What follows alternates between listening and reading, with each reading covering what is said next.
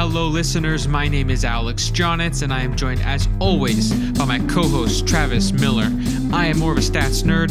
He was a total stud on his D3 college team. This is the Two Tools Baseball Podcast. Enjoy.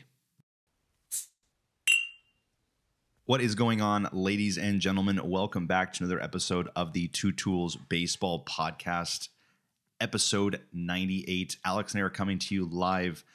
It is Thursday, May 11th, beautiful Southern California.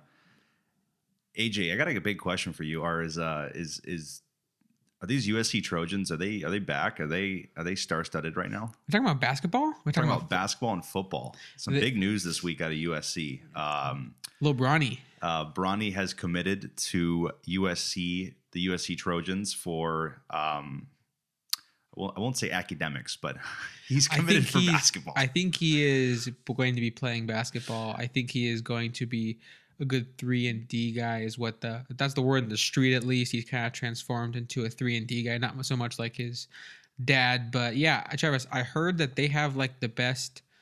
Um, Juju Watkins, number one player in America, apparently is committed as well. And then it was Rodman's son Dennis apparently is transferring. sons, so yes. it's like could be a fun team there. And then obviously we, we know that last year USC football was pretty fun.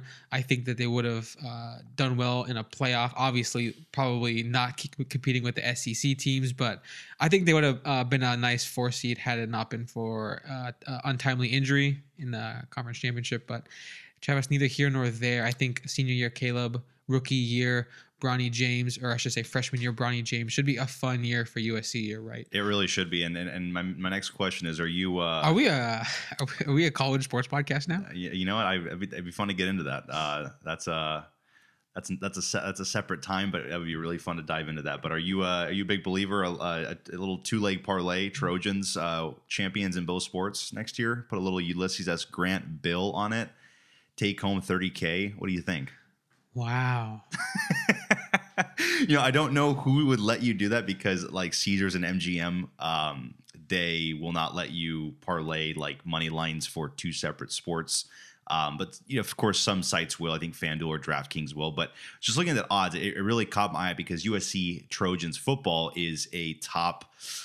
I think they're a top eight or a top ten um, favorite, of course, for the um, NCAA football for the college playoff um, football championship, and then of course the Trojans uh, USC basketball. Right now, they're still plus four thousand. I think that a lot of other schools, you know, the Kansases, the Dukes, the Kentuckies, um, the Villanovas, or the or the Connecticut's are are all going to be you know still favorites, but Not to Um, mention the randomness of that tournament. Of, of course. course. the big teams go down all the time. Of course, of course. But yeah, it's it's interesting because you look at that and you said, you know what, like, hey, I think Caleb Williams can pull this one out for this season, um, and then also, uh, you know, maybe maybe Rodman, LeBron James' son, and also this number one um, player in America. What if they just really click together in the chemistry, and then you got yourself, uh, you know.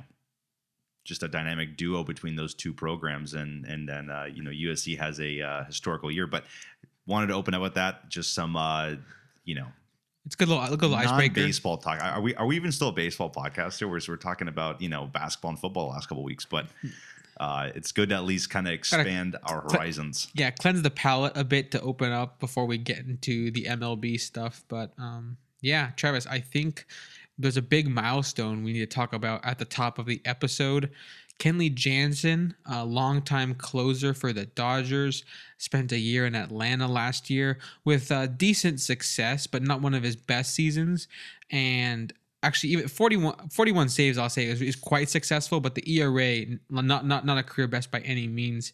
Um, one of his worst of his career um, because he's been pretty good. But yeah, Travis, this year so far, he has 12 starts, now, or sorry, 12 uh, games pitched, 10 games finished, uh, and that's good for nine saves. Now officially at a 400 all-time career save milestone. It's top seven of all time. It's really elite company up there, Travis. Um, this season, he really has added some extra velocity. He did not have a couple the last couple seasons. Um ever since he's been in his 30s not quite the same closer as he might have been in his late 20s. But Travis, I think overall, just looking at what he's accomplishing at this moment, obviously the closers, they can go up and down quickly, but a 0.77 ERA with a really good FIP of 1.17, um, pretty good strikeout numbers, 17 in just over 11 innings he's been great. So give me He your thoughts on how he's doing for Boston at the moment. And looking at his age real quick too, he's um 35, he'll be 36 um around the time of the end of the season. Um when's his birthday here? September. So he'll be yeah, he'll be 36 at the end of the season essentially. Um and is he a free agent next year? No. he's got one more year with Boston. Right. Yeah. So it's a really good contract for them if he continues this kind of production up. But Travis, give me your reaction to that milestone 400 career saves. What does it mean for his kind of spot in, you know, you know, all-time closers being that high on the save Mm-hmm. total and then also just this big season for him. Yeah, he uh 400 is a big number because I think that it's you're you're looking at not even maybe like the top 10. Um, I think the last the, the next guy up for him to pass is is it Francisco Rodriguez. If I'm not Um, mistaken. I I I would have to check. I think I, K I, Rod's I know somewhere. I know he's no, I think K-Rod's fourth and Kenley's what, seventh now? All Got it. time. Okay, I think. I think that's the case. Okay, okay, but yeah, I mean, I mean, 400 is a big number, especially with you know the season he's he's providing right now. Uh, can definitely see him playing um, two to three more seasons after this one, and and then you look at that and you say, you know, if you can average, you know. 30 to 40 saves a year, which he did last year. It wasn't a great year, but he got 40 saves last year. Um, then you're looking at 500 and, and i think 500 is a magical number for um, a lot of reasons. I think that voters uh, look at that and they can say I, I, think voters a lot of voters have a certain number or milestone they like that is like okay this guy is a hall of famer. You know 500 home runs for a lot of guys um, or uh, for, for majority of uh, hitters is a hall of fame career. Um, we've seen guys just miss 500 home runs and it really hurts them a guy like Fred McGriff really comes to mind. I think when he's seven home runs shy of 500, and that really hurt his chances of getting into the Hall of Fame in the first 10 years. But now, of course, with the um, that that that committee that met last year, they put him in. I think it was like his 13th year um, after you know his eligibility. But anyways, uh, Kenley, no, yeah, it, it's it's one of those careers that's that's starting to kind of like pick up again in his um, in his latter half of his career. Uh, we saw him with the Dodgers, Alex. You know, seasons like seasons like 2017 really come to mind with Kenley because he was like unbelievable that year. Um, he, I think it was like a one point. Let's check the numbers right now. One point. Um, 1.32 ERA in 2017. The Dodgers, of course, were fantastic. They went to the World Series. Um, he finished fifth in Cy Young voting, so he was unbelievable those years and also achieving so many saves. You know, so many seasons he's had 40 or more saves. So um, I, I, I was a little skeptical at first. I, you, if you asked me about two years ago, is Kenley a Hall of Famer? I, I would I was a strong no. I, I just thought that it was just not possible. But seeing what he did last year, and then of course seeing what he is doing this year, if he can just keep up racking the saves, then it, it's I mean it's it's definitely possible. I, I I would definitely think a guy like Kenley, if he got to 500 saves, that's just an easy kind of okay, Hall of Famer. Check off the checked off that box. Um, let's get him to Cooperstown. But that's my thought on Kenley right now. But it, again, it's it is very. it- It's one of those stories or one of those players that is off to a crazy start that you just again you, you just would have never expected. Yeah, so I have the all-time saves leaderboard up right now. He is currently one, two, three, four, five, six, seventh at Okay. 400. He's three ahead of Kimbrel. Kimbrel's kind of right behind him, but you know, based on how this season's going for the two of them, Kenley might build a bit of a gap there if Kimbrel doesn't kind of figure things out again. He's definitely had a his his own struggles um, pretty much ever since he went to the Dodgers, and then it wasn't great before that, and then since that. But um, yeah, Kenley is seventh. Only guys ahead of him are Billy Wagner, who I think is a good Hall of Fame shot. We talk about him really well. we yeah. talk about him every kind of Hall of Fame season. Uh, John Franco is up at 424 um, with fifth all time. He is not a Hall of Famer. Um, I do think he is quite an underrated pitcher, but I, I'm not sure that his peaks are quite um, as high as Kenley. They definitely are um, very, very good. He has led the led his league in saves twice. Um, his best ERA pluses are, you know, around 200, a little over 200. I think that I would might give the edge of of peak to Kenley, but either way, um, if you get past those two, uh, Wagner and Franco, then you're in the top 10, um, only behind K Rod, Lee Smith, Trevor Hoffman, and Mariano Rivera. So it's it's funny how if you look at this leaderboard, Travis, no one's in the 500s. I know. It's only uh, the top two are in the 600s, and then Lee Smith at third place is 478. So if you just if he can get to 478, and right now he's at 400, which seems very doable if he can if he can if he can if, if the Red Sox have kind of tweaked something that has made this sustainable, then if you end up third all time in saves, like that's a really good case combined with the prime, the All Star appearances, being on some Dodger teams that were um, had really big playoff runs, lots of success, you know, big moments. Even though sometimes, um, you know, the Dodger fans themselves will give him a lot of, uh, you know, just give him a hard time about some of the, you know, whether it be a blown save or a loss in a big spot, you know. or the that- 2020 uh, postseason. I mean, Travis, the, the, the truth is, it's funny. Almost every legendary closer you can think of has given up just like a really either- Historic or home run. Yeah. right, Yeah. a historic blown save in a in a playoff scenario. It have it's like you know Eckersley, even the goat uh, Mariano Rivera. Um, you know, I mean, all these guys. Uh, K Rod gave up tanks in Boston. Yeah. You know, so Yeah. it's just the way it goes for these guys. Um, but yeah, I think that uh, Kenley has had a great start to the year, and we wanted to give him his just due. But Travis, um, before we go on too long on Jansen, let's keep it rolling to something new. Um, I say we transition over to uh, the Central because I think the AL and the NL Central, Travis, have both posed a very uh, I, would, I don't know if Embarrassments. I uh, I was gonna say they've they've posed a problem for the league. Um, that's how I view it at least. I don't know if the league agrees necessarily, but or when I say the league, I mean you know MLB as a whole. So right now the Central at the moment, um, if you look at both sides, uh, the Twins are the only team in the American League Central above 500. The Tigers, the Guardians, White Sox, and Royals all below. They're all losing teams. I'm not really high on any of those four teams right now. It feels like it's the Twins division to lose, in my opinion, based on a talent perspective. Of course, the Guardians could turn things around if they get some of that contact luck back they had last year, but it's not been a great start for them offensively. White Sox have just been a mess across the board. The Tigers, I don't really believe in their upside talent. Travis, before the podcast, we were prepping. The Tigers have no starting players on according to baseball reference, they're starting nine. None of them above a 100 OPS plus. That just makes no sense. Crazy. How is your entire team offense below 100 OPS plus every single player? Yet you're only two games below 500 as a team. I don't And, think and Alex, how are you in second place? and, and, and that just shows the weakness of the division, right? The weakness of the division lies in the fact that the Tigers, at the moment, based on their current level of offensive play, can be 17 and 19. Mm-hmm. But looking at the NL now, Travis, the Pirates still lead the division, but they have been slipping quite a bit. They were like a top three team record wise. It feels like the last time we recorded, just like, you know, about a week ago.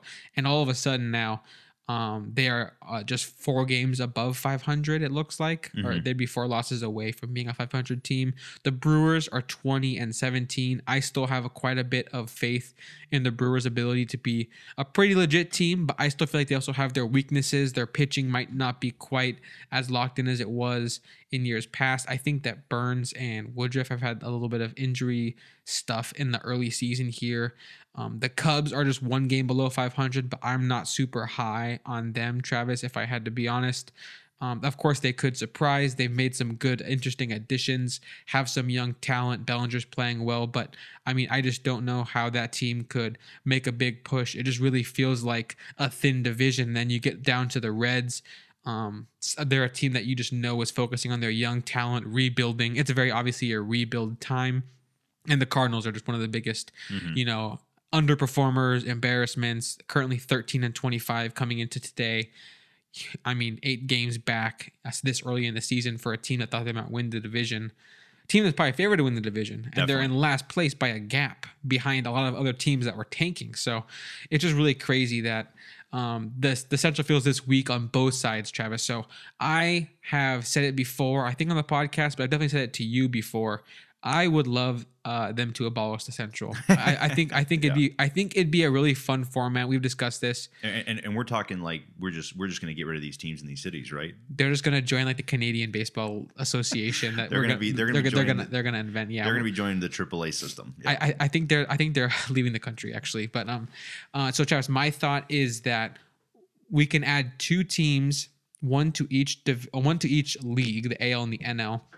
Um, we know that the A's are moving to Vegas, so Vegas is not really an option.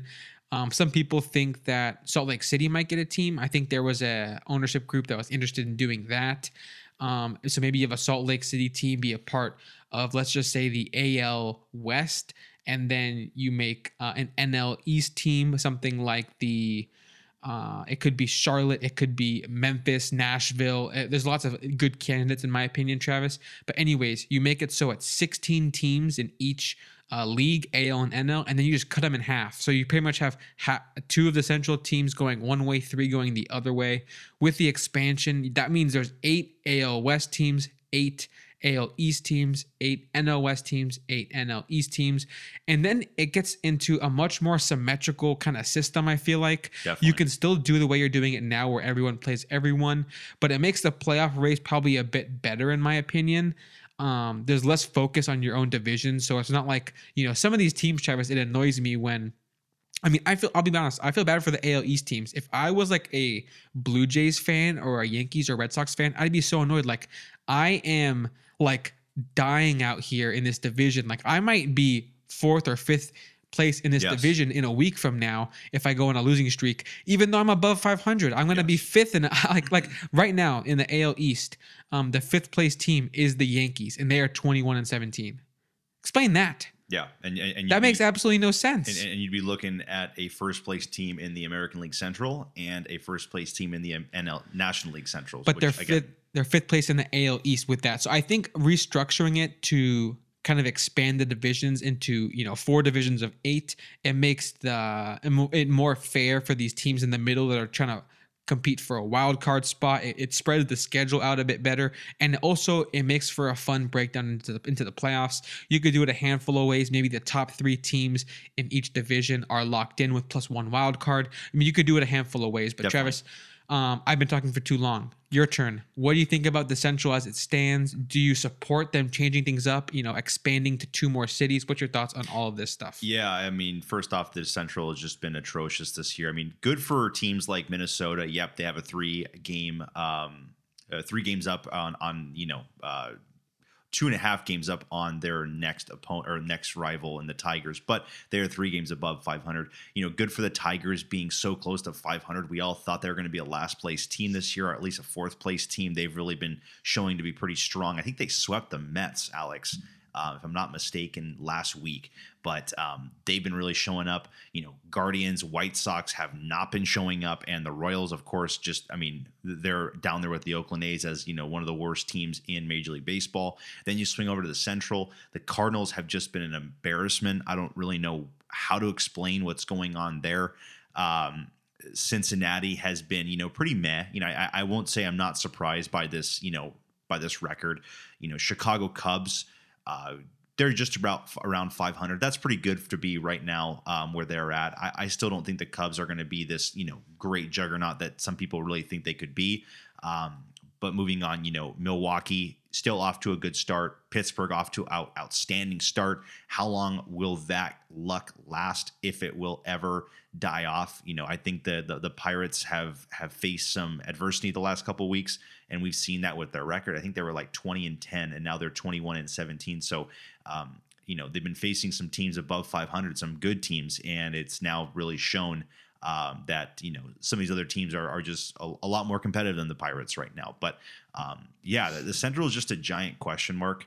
Um, I don't know what to say about some of these teams. I, I- just I feel like you know one team from the Central American League Central, one team from the National League Central. They're they're going to get into the playoffs and then have to face you know a second place juggernaut National League or American League East team, and then it's just going to be like, you know, they, they, they, could definitely still win. The Central could still win a playoff series just because it's a three game um, sample size and anything can happen. But it just would feel kind of like unfair if, like, imagine Baltimore won like 95 games and then like Minnesota's stumbling with like 83, and it's like, yeah. all right, there you go. It's like, and then and then Minnesota's hosting and having the uh, all three wildcard games at their place. You know, it feel kind of disrespectful. But I am I am totally in favor of you know getting rid of the Central. I think the Central was added in the mid mid early 90s, I believe. That's when the Central was um, was created. A lot of these teams were either in the East or the West. Um, so I actually am cool with going back to that style. I like what you mentioned, how you could say three teams from the West, three teams from the East are locked in no matter what, and then you can kind of get wild cards. Maybe you can get a fourth and a fifth team in the West or in the East into the playoffs, depending on the strengths of both of those divisions. But it would exactly. really make things uh, symmetrical, like you mentioned, eight and eight, and then of course in the National League, eight and eight. If we did do the expansion, I'm so big on the expansion. I'd love to see more teams in um, in more places. You know, I, I think Nashville and Charlotte have been rumored to have teams uh, possibly on the horizon. I know Salt Lake City's possibly on the horizon. Uh, we're not even talking about the Orlando Dreamers. I mean, uh, that was thrown out there this week, Alex. I mean, I, I tell you what. I you, saw that ballpark. Did you see that I, rendering? Oh, I saw the layout. Yeah, it looked yeah. crazy if it, it actually ever it, happens. It, it, looked like too good to be true, but it was so funny because I I don't know if you guys have, have the listeners if you've at all heard about this proposal or this team, but go check out their logo. It was like the most disrespectful, like it's probably the ugliest logo I'd ever seen in my life. It looked like something out of the Benchwarmers movie. Um, but I anyways, actually have never seen it, so I'm you have not. Travis, okay, you're about to get my live reaction. It's it's as it, I search this up. it's, up. It's it's pretty atrocious. But anyways, the you know I don't know if who the owner of it was or who's trying to like head this you know movement to a team in Orlando, but basically he thinks you know he wants to have a team in Central Florida, which I mean the Rays are kind of like the team that's in Central Florida, but they're on the coast.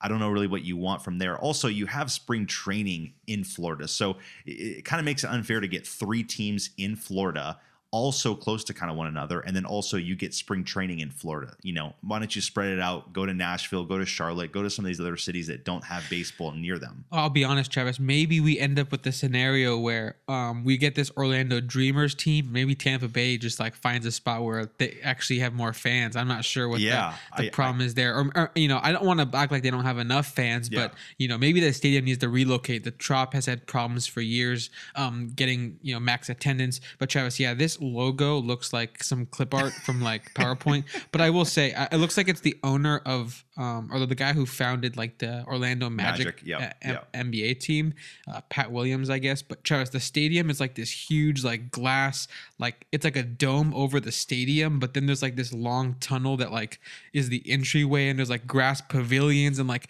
these huge LED screens. It, it, it almost looks like a double ray, right? Interesting.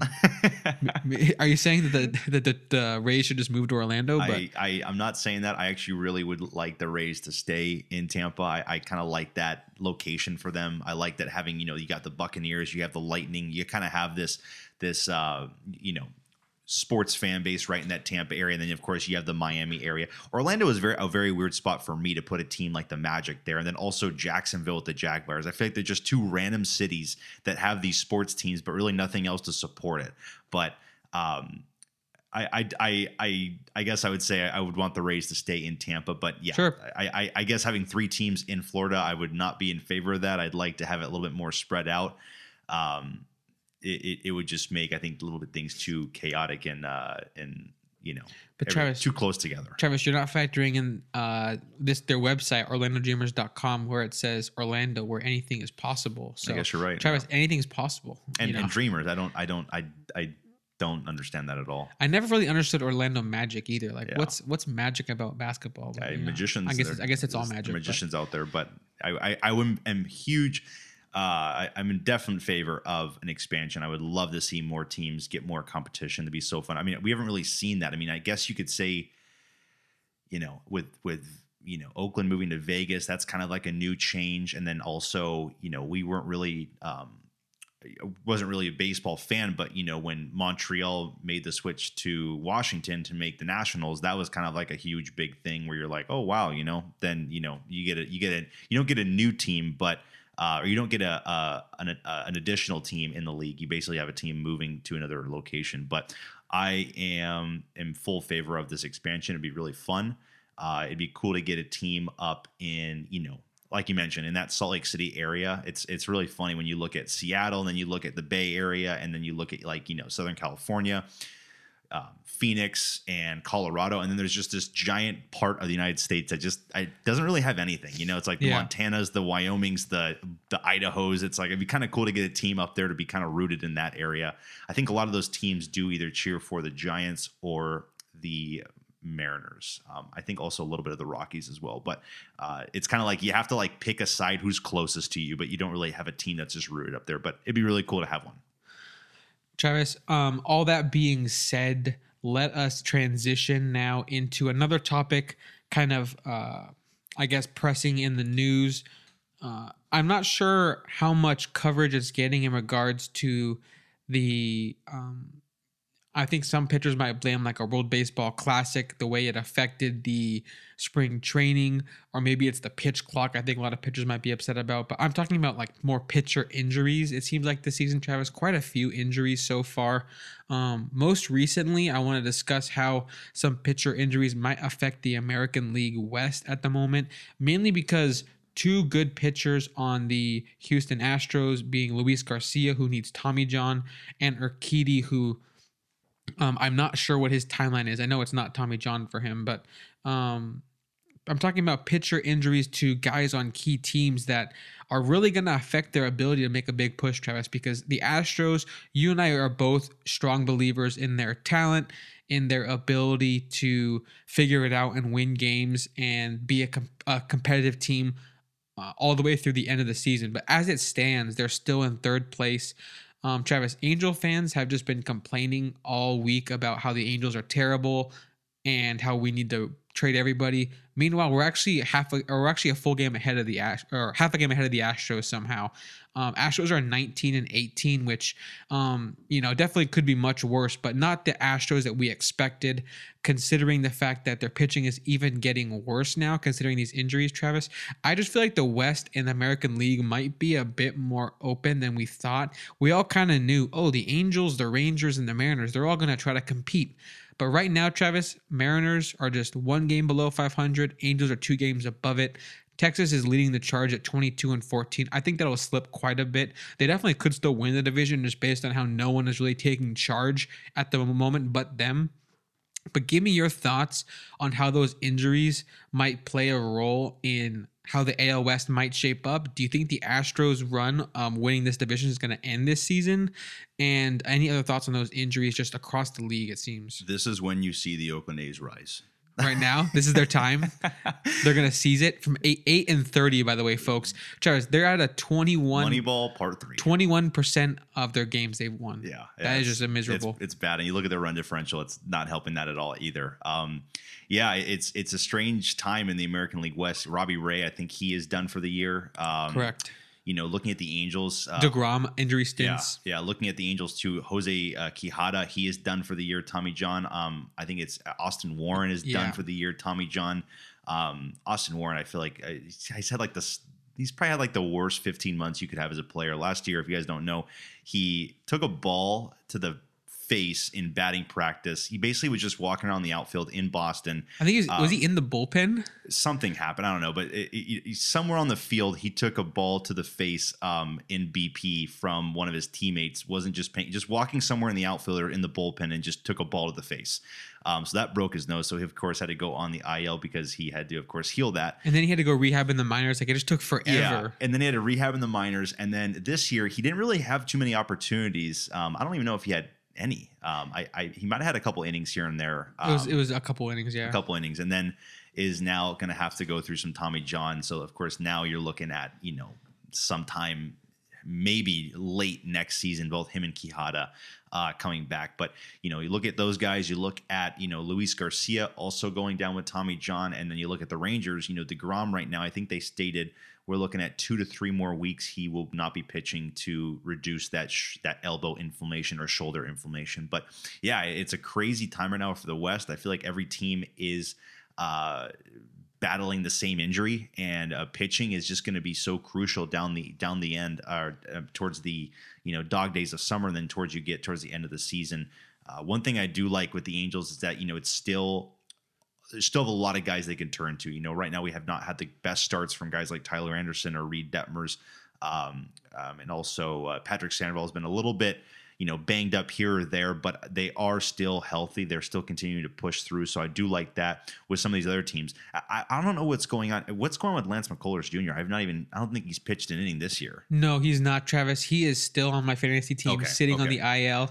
I assure you he's not pitched yet this season. I don't know what the timetable is. I, I did I did check the other day on fantasy and I clicked the little icon that tells you like an update and I think he has been throwing. Okay. But he's not been pitching okay. Uh, quite okay. yet. He was one guy I circled as well because, I mean, he's always a strong candidate to have like a big jump, um, you know, Cy Young surprise kind of season. But yeah, the, the West will have to, you know, either look into the trade market, start looking towards other teams and other divisions for help with pitching, um, or it'll have to come from, you know, some of your internal minor league players that – can hopefully make a big jump in the next couple months or weeks, and then hopefully make their way up to the major league level. But yeah, it, it is a it is a crazy time. You know, I know the East is also dealing with some injuries. I know uh, Carlos Rodon has not made a start yet. He is on my fantasy team, and he's been sitting on the IL for the past six weeks, which is of course very disappointing with what he brings to the table. Um, you look at the Tampa Bay Rays, even though they're incredible. Um, I think you mentioned before we started Alex Glasnow He possibly got re-injured during his rehab start in AAA or in the minors. And right. and, again, we, we keep talking about Glasnow, how much talent he has, but it's just so sad that that with the injuries um, occurring every single year, we're not able to see or he's not able to showcase this talent, uh, which is very disappointing. But yeah, it, it is a weird time for um, for for a lot of these starting pitchers. I mean, also pointing out as well, Jeffrey Springs, he was off to an incredible start to the season for the Rays, and he now has to go through Tommy John. So.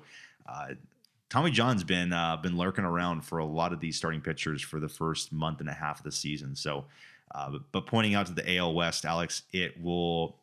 It, I, I, think it's it's going to be big for these teams to either get aggressive in the trade market or they're going to have to, of course, bring up uh, some of these minor league players to help contribute. But it is what it is. It, it's it, that's why 162 games is such a unique mark to accomplish and get into the playoffs because it really is a, uh, a marathon. Um, looking ahead, Travis, I do think that um, you know my conclusion at least is that the AL West is pretty wide open. I feel like the Angels, I mean, Travis, the Mariners. I think a week ago we were kind of writing them off. They're just like a game below 500, and if Texas has some slippage, like I think they're just as much in the running as yep. as the Angels, as the Astros. It feels like you know there's still four teams that could come out on top there, uh, in my opinion at least. Travis, I uh, didn't mention this in the centrals uh, central conversation, so I'll mention it right now. Um, I wanted to briefly touch base on a little side topic about the Cardinals. Travis, obviously a disappointing season thus far. They've had an interesting development with their catcher, Travis Willson Contreras. Obviously, was a big name uh, as a free agent last uh, last offseason, the best a free agent catcher for sure. Was one of the best offensive catchers um, last season. It seemed like he was an all star last season. Um, you know, last season's numbers are uh, a bit better than this season, but it's not like a an insane, insane jump. But last season it was a 128 OPS plus. Um, the batting average 243 on base 349, slugging 466 last year. So this year he's actually uh, better in the batting average, about the same in the on base, and has had a bit of a decline in the slugging, but overall, um, he has still been an above average hitter as a catcher, which I feel like is what you want out of your catcher to be an, above average hitter. Um, that being said, Travis, uh, the offense is not the reason for this news. Uh, the news is this. Uh, manager Ollie Mar- Marmol of the Cardinals has said that he wants to see improvements from Willson Contreras um, in order for him to trust him as the everyday catcher. He says that. Um, uh, so I'll just read the quote um, about him on Contreras. He says, "I wouldn't say pregame prep as much. That would be a simpli- simplification of it. There's real work to be done. The way I would describe it is truly." Understanding our internal system of executing the game plan for each individual pitcher. The reality is, it's more than he's ever had to do. Nothing against the way he's done it, but it's very different and it's a lot of work. So it sounds like the Cardinals, Travis, as an organization, have always placed an emphasis on their catchers being involved in the game planning, the execution of that game plan, knowing how the pitchers are going to prepare for the hitters. It seems like the Cardinals have something um, in the way that they they structure that pitcher catcher relationship with also the game calling, probably the coaching involved as well. It seems like Contreras is not able to pick up on that in the preseason and in the early part of this season. So much so they don't really trust him to catch right now. And that's just a really shocking development considering this, Travis. They agreed to a five year, almost $90 million contract with him just this last offseason. He signed through 2027 and he is currently 30 years old. So I don't know if his best days are ahead of him defensively, um, but they still expect more in terms of the game planning. Um, it just seems like a really shocking development that I think should be getting talked about quite a bit, considering this was their big addition, right? Their Cardinals are a competitor last season in every sense of the word they only made one real big addition in my mind going into this season. It was adding Willson Contreras, a catcher, to replace Yadier Molina, and they don't even trust him to play the position. So, yeah. Travis, give me your thoughts on the situation. Um, it's just kind of a another uh, another kind of uh, dagger to the heart of a Cardinals fan. Like mm-hmm. this is the guy. This this was going to be our one bright spot this season. As everything else falls apart, no, he's actually not going to be catching first at the moment until he figures out the game planning. But but give me your thoughts. Yeah, it's a head scratcher. Um, you know, you you see two decades, almost two and a half decades of Yadier Molina, and you know that's just excellence behind home plate with the defense. And then you get Willson Contreras, who you think is just going to be kind of like a a second coming of of Yadier with with the defense, probably a better bat. Um, you're excited about, and then you know now you're looking at now you're looking at uh, who is it? An- Andrew Knizner. Yeah, exactly. It, it just it just backups. Backups now getting the start at the catching spot, and now Willson is going to be looked at as a DH, which is is really a bad move considering that the Cardinals have so many utility players that could be a DH any given night, and, and it's like and Willson like, needs to be the catcher. And they have they have guys rotting in the minors like uh Yepez yeah. and Walker who these guys could be DHs. Like these Definitely. guys need to see MLB pitching, but meanwhile you have a guy who's supposed to be your most valuable defensive player and your catcher. You have him playing DH with a league average bat. It, it, it doesn't make any sense at all. Um, it, it is it, it is a tough situation right now in St. Louis. And one thing I don't get is, you know, they talk about their philosophy, like you mentioned with their pitchers. I mean, these pitchers are the are probably the worst starting staff in the Central, if not in baseball. I mean, Alex, you look at these ERAs, nobody has an ERA under four. it, it is atrocious. I, I, right I, I wonder how much the Cardinals, like coaching staff and like development staff, front office are blaming Contreras for like these pitching performances, but I wouldn't be. I would be blaming the team for not. We, Travis, we said it all off season. They need some yeah. elite pitchers. Maybe they were hoping a more elite catcher. Like you know, I I I've always bashed Yadi because I think he's overrated as a hitter. Um, but he obviously was a great defensive catcher. I wonder if Yadi just did so much in terms of like the game planning and the game calling that just this switch for this pitching staff has just been like a disaster for them. They're, they're, they're, just getting exposed now. Yeah.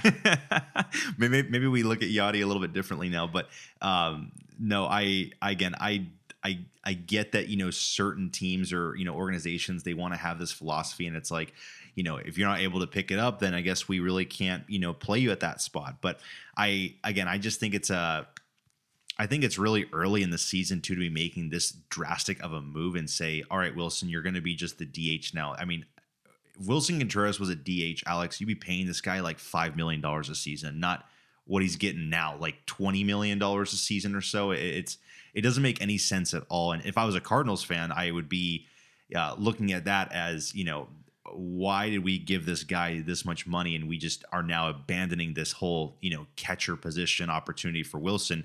Let him go out there and catch. I don't see him, you know, whiffing on fastballs or not being able to block some of these off speed pitches. If it's if it's just like the philosophy of the team, then I, I mean, we then we need to take a look at that and and you know, I, I guess keep writing him out because we can't we can't. Oh, you're you're almost benching this guy.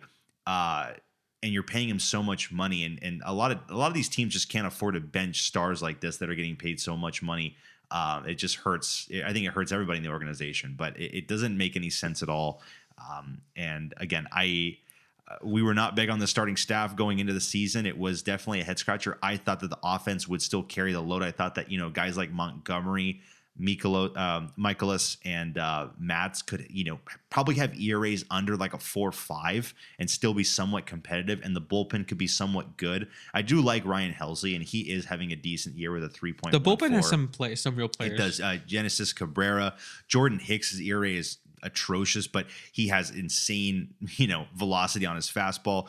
Uh, Gallegos has been bad of late, but so far this year, you know, an ERA at 2.63. So I thought the bullpen was just going to be very good. The staff was just going to be very uh, meh, and the hitting would just be excellent with all these great utility guys, and that that would still, you know, translate into a team that would be, you know, probably somewhere around 90, 92 wins. Um, definitely one of the weaker division winners of the uh, National League. But I still thought they could still make you know a competitive run to being the division winner in that in in the NL Central. But again, I, I with going back to this Willson Contreras thing, it's it's I just don't know what to make of it because you're you're only 40 games in and you're just now saying that's it. Like we're not there. There's no foreseeable uh, time where we can uh, make the, a you know a confident uh, you know poster saying that Willson Contreras will go back to the catching position. So it, it, it, again, I I don't get it. Travis, if you want one more just sign of how bad things are in St. Louis at the moment. I mean, first of all, I feel a little bit bad because we've been bashing every episode. I feel like because things things yes. things just aren't turning around. That's like, are you gonna pick it up? Are we gonna have a good episode? Yeah, we're waiting for the turnaround. It has not happened, but here here's a, here's a pretty bad sign. Their their third highest baseball reference WAR of the team this season is Paul DeJong, who has played 13 games and has under 50 plate appearances. How is he their third best WAR? He got called up like two weeks ago. He got called played, up, and I think he had like been, three home runs in a series. Yeah, and then and then, but yeah, I mean, his batting numbers are really crazy right now. His offense, but he's not going to keep that up. Obviously, no. it's just he's just swinging the bat well. Um, I mean, last year we were seeing it. I mean, a complete juggernaut offense. I mean, Goldschmidt was the MVP. Donovan had a really nice bat. Edman had, I think you were mentioning last year. You know, Edman had some exit velos that were like, you know, the, it, it, was the, better than 90th percentile of the be, league. Better than you'd expect for a, a guy yeah. who you think would be a slap hitter. Arenado had a, a, a, career season, um, you know, and then you look at guys like Nolan Gorman. His exit velo was out of this world. It still is to this day. He's still having a great season. Lars Nootbaar as well. You know, Tyler O'Neill had a little bit of a down year, but we saw him in I think 2021, the second half. He had an insane second half. Um, you were just so confident on all. They, even if four of these guys were atrocious, you had so many backups that could go in there and fill the spot, and they'd still be an excellent team. Right now, it's just Paul Goldschmidt and somewhat of. I would say it is Paul Goldschmidt, and then of course Gorman and Nootbaar are fulfilling um, their end of the bargain as well as DeJong. But it just it's it's crazy how so many players have just kind of fallen off. Also including Arenado. I I just don't understand what his approach at the plate is right now. A 233 batting average. Alex, a slug at a 336. I mean, it's that should be his on base at least, and it's and it's not. And and you know the OPS down at 620. It's it's it's bad. I think when they played the Angels, um, they had Arenado DHing, and I was I just thought to myself that is that is probably the worst yeah. thing you could do. Like he is known for his glove. He needs to start at third, and then he's batting so poorly. Like he must be the worst DH out there right now. But um, I, I, I will say I, I, think if Marmol does not get this team, you know, back on track, I, I, think you'd be looking at a new manager in a month. I, I, I honestly am very confident in that because I think that they're not playing around. They know that they'll, you know, the two games in the playoffs last year were extremely disappointing, and I just don't think this guy is is you know fulfilling everything right now. They still have a thirty six point nine percent chance to make the playoffs. I think that's still pretty crazy.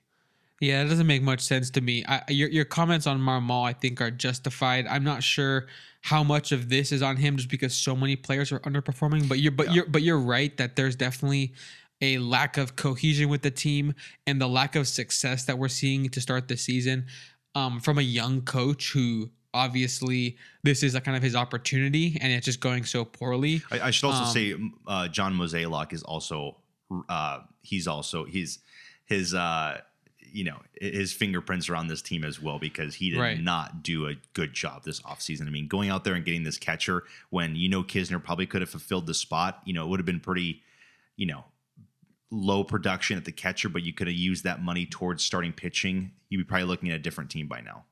Yeah, I thought they made so much sense for like Rodon, uh, amongst many others. I'm not going to go through Yeah, the list of, yeah. of free agents last season, but uh, yeah, I think that we're in agreement here. A lot of disappointment. Cardinals fans, we will spare you now and keep it rolling.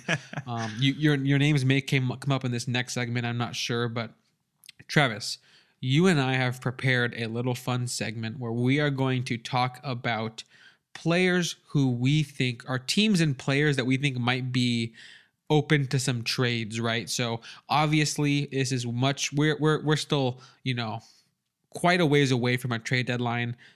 But we want to kind of have our, our way too early predictions, our way too early thoughts on which teams and players we could see um, doing some trades. Uh, I think there's obviously like our early candidates, right? Teams that are struggling that might want to sell some of their expiring contracts. Maybe some really good teams that have a very clear weakness and they're going to be trading for a certain type of player. So um, we, I have a few teams names written down. We can discuss.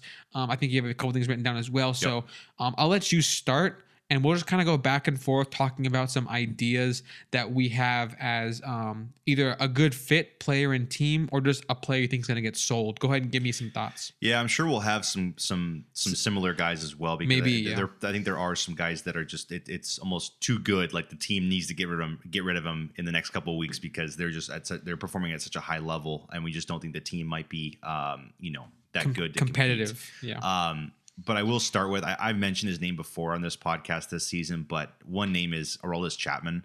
Um, we know f- for fact the Royals are not going to be a playoff team right now. Um, they are not playing playoff ba- baseball. We expected that. Um, it was a very smart signing by them this offseason to sign Chapman to a one year, about $4 million to the contract. Um, they knew they were not probably going to be competitive this year. They thought, hey, if we can get Chapman back to old form, he'll be a great trade piece come, you know, May, June, July before the trade deadline.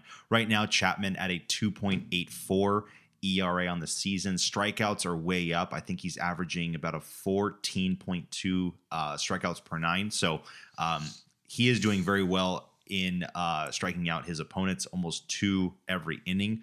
So these are just leading signs that I think that Chapman is a guy that has definitely kind of taken the time to really find himself, go back to what made him successful, and he's doing it in Kansas City. And I think that he would be a great addition for a lot of teams. You see a lot of bullpen guys get moved in the um, towards the trade deadline. That's what that's where really where a lot of teams need strengthening. Um, the bullpen is one of the big pieces if you want to win a World Series. But Chapman is one guy I wanted to circle. Another guy that plays on the Royals, Alex, that right now, I mean, the stock is is is really high. He he's he's had himself a very surprising Very um, good. start, uh, and he's a big utility guy. That's Matt Duffy. I wanted to Oh, point out. really? Yeah, it's it, it, it is it is very eye opening because he of course is also on a one year deal, one uh one point five million dollars this season. But he guy plays third base, second base, shortstop, first base, maybe even can plug him into some corner outfield spots. But right now he's batting three forty. Um, he's got an OPS plus at one thirty three. Um, Alex, we've seen him. We we we did not see this Matt Duffy last year with the Angels. I think he could barely hit the ball to the wall last year. His, his his power was just so bad. Still not the best power again this year. But we go back to the series where they played the Angels, and again, I, I feel like I'm, I'm using the eye tester. I'm I'm I'm using everything that I've seen from watching him play. I haven't really seen a lot of his games. I just see the games where he plays against the Angels. But he had some exit velos, Alex, that were like over 105. Like he was making some great contact with the ball. It seemed like he was comfortable at the plate. He's off to a very good start. Again, I just feel like the Royals would be dumb not to move this guy right now and get him to a team that might need some depth at an infield spot that could really use him. Uh, he has three doubles on the year and one home run. So just really right now, just a big contact bat. Um, and who knows? A team really could could really use that. I, I think there are a number of teams that could probably use a big contact bat. But he is another guy I wanted to also circle. Um, moving on to uh, an, another guy who plays outfield and also first base. Um, he is on the Giants. This is uh, La- Lamonte Wade Jr. Um, right now, he's he's on a cheap one year, one point three eight million dollar deal. Uh, 1.6 WAR on the season right now, batting 260, but he's got an OPS at a 968. Alex playing at Oracle, he had an OPS plus of 167 a good left hitting bat, a, le- a left hitting bat, and I, I just feel like the Giants again, they're a team I'm not really high on to make a postseason push this year. I don't know what their uh, it was such a confusing offseason. They missed on Judge, they missed on Correa. I don't really know what they're where they're trying to go right now because I just feel like they have a lot of old guys and they also have some guys that are kind of upcoming and young. So I feel like getting more young guys um, is is possibly a good move. I know Lamonte right now is is going to be 30 years old, but I just see this production. I feel like man, they could really probably use some some good pieces moving forward. But I don't know how much they'd get from him because you know historically we, we have not seen you know Lamonte Wade be an outstanding baseball player. So um, it's right now you're just basically taking the um, the the high stock and hopefully getting some return with that. But he's a guy I just circled because of the production right now. I, I I'm impressed playing first base and outfield. I think a lot of teams could use that versatility. Um, and you know, again, it could be a good left hitting bat for a lot of teams. Maybe like a Yankees squad that might need an outfielder. Um, you know, Aaron Hicks is not cutting it. Uh, he has not been good. You know, maybe the Yankees could try and flip him for somebody um, or try to uh, uh, acquire a guy like Wade and put him in their lineup uh, at, at, that short porch in left field or in right field. And, you know, who knows, maybe this guy can go off. But um, those are three guys I wanted to circle. Alex, I if you want, I can keep on giving a couple I'll, more. I'll I'll I'll, re- I'll respond to Okay, those, go, give go, some go. of my own, and then we can go back and forth a bit. Um, so the guys in Kansas City you mentioned, uh, I like the thoughts there. I also had Chapman written down. I Yep. think he's a good. He's, I think he's almost like a a too easy of a like. If you do not trade him, what is going on here? Like, like, like, absolutely, you should be flipping him for whatever prospect you can possibly get your hands on. Teams are going to need bullpen at the deadline. That's the way it goes every year. Some teams are going to have um, injuries in the pen. They're going to want a lefty that throws gas. Why not uh, try Chapman out? Um, it'd be so funny if he ended up on the Yankees again. I do not think that's uh, in the realm of possibility. There's probably a bad relationship he would, there. he would. I, I almost can guarantee he'd go back to sucking again. I, I don't know. I, I, I could see that. Maybe the, the lights get too bright. You know, he, he'll, have to, right. have to shave that beard that's working out for him. But He'll have a nice time in uh, in Tampa, though. You know. hey, I, hey, they already got Diekman, who's probably going to become some sort of lockdown closer again. But uh, Travis, if I keep it rolling here, oh yeah, so on the Duffy point, um, I would not be a buyer on Duffy in my opinion, but I do agree that there could be teams t- uh, targeting him. I remember like when the Angels uh, had Jose Iglesias, he was a bat that I wasn't really impressed with on our team.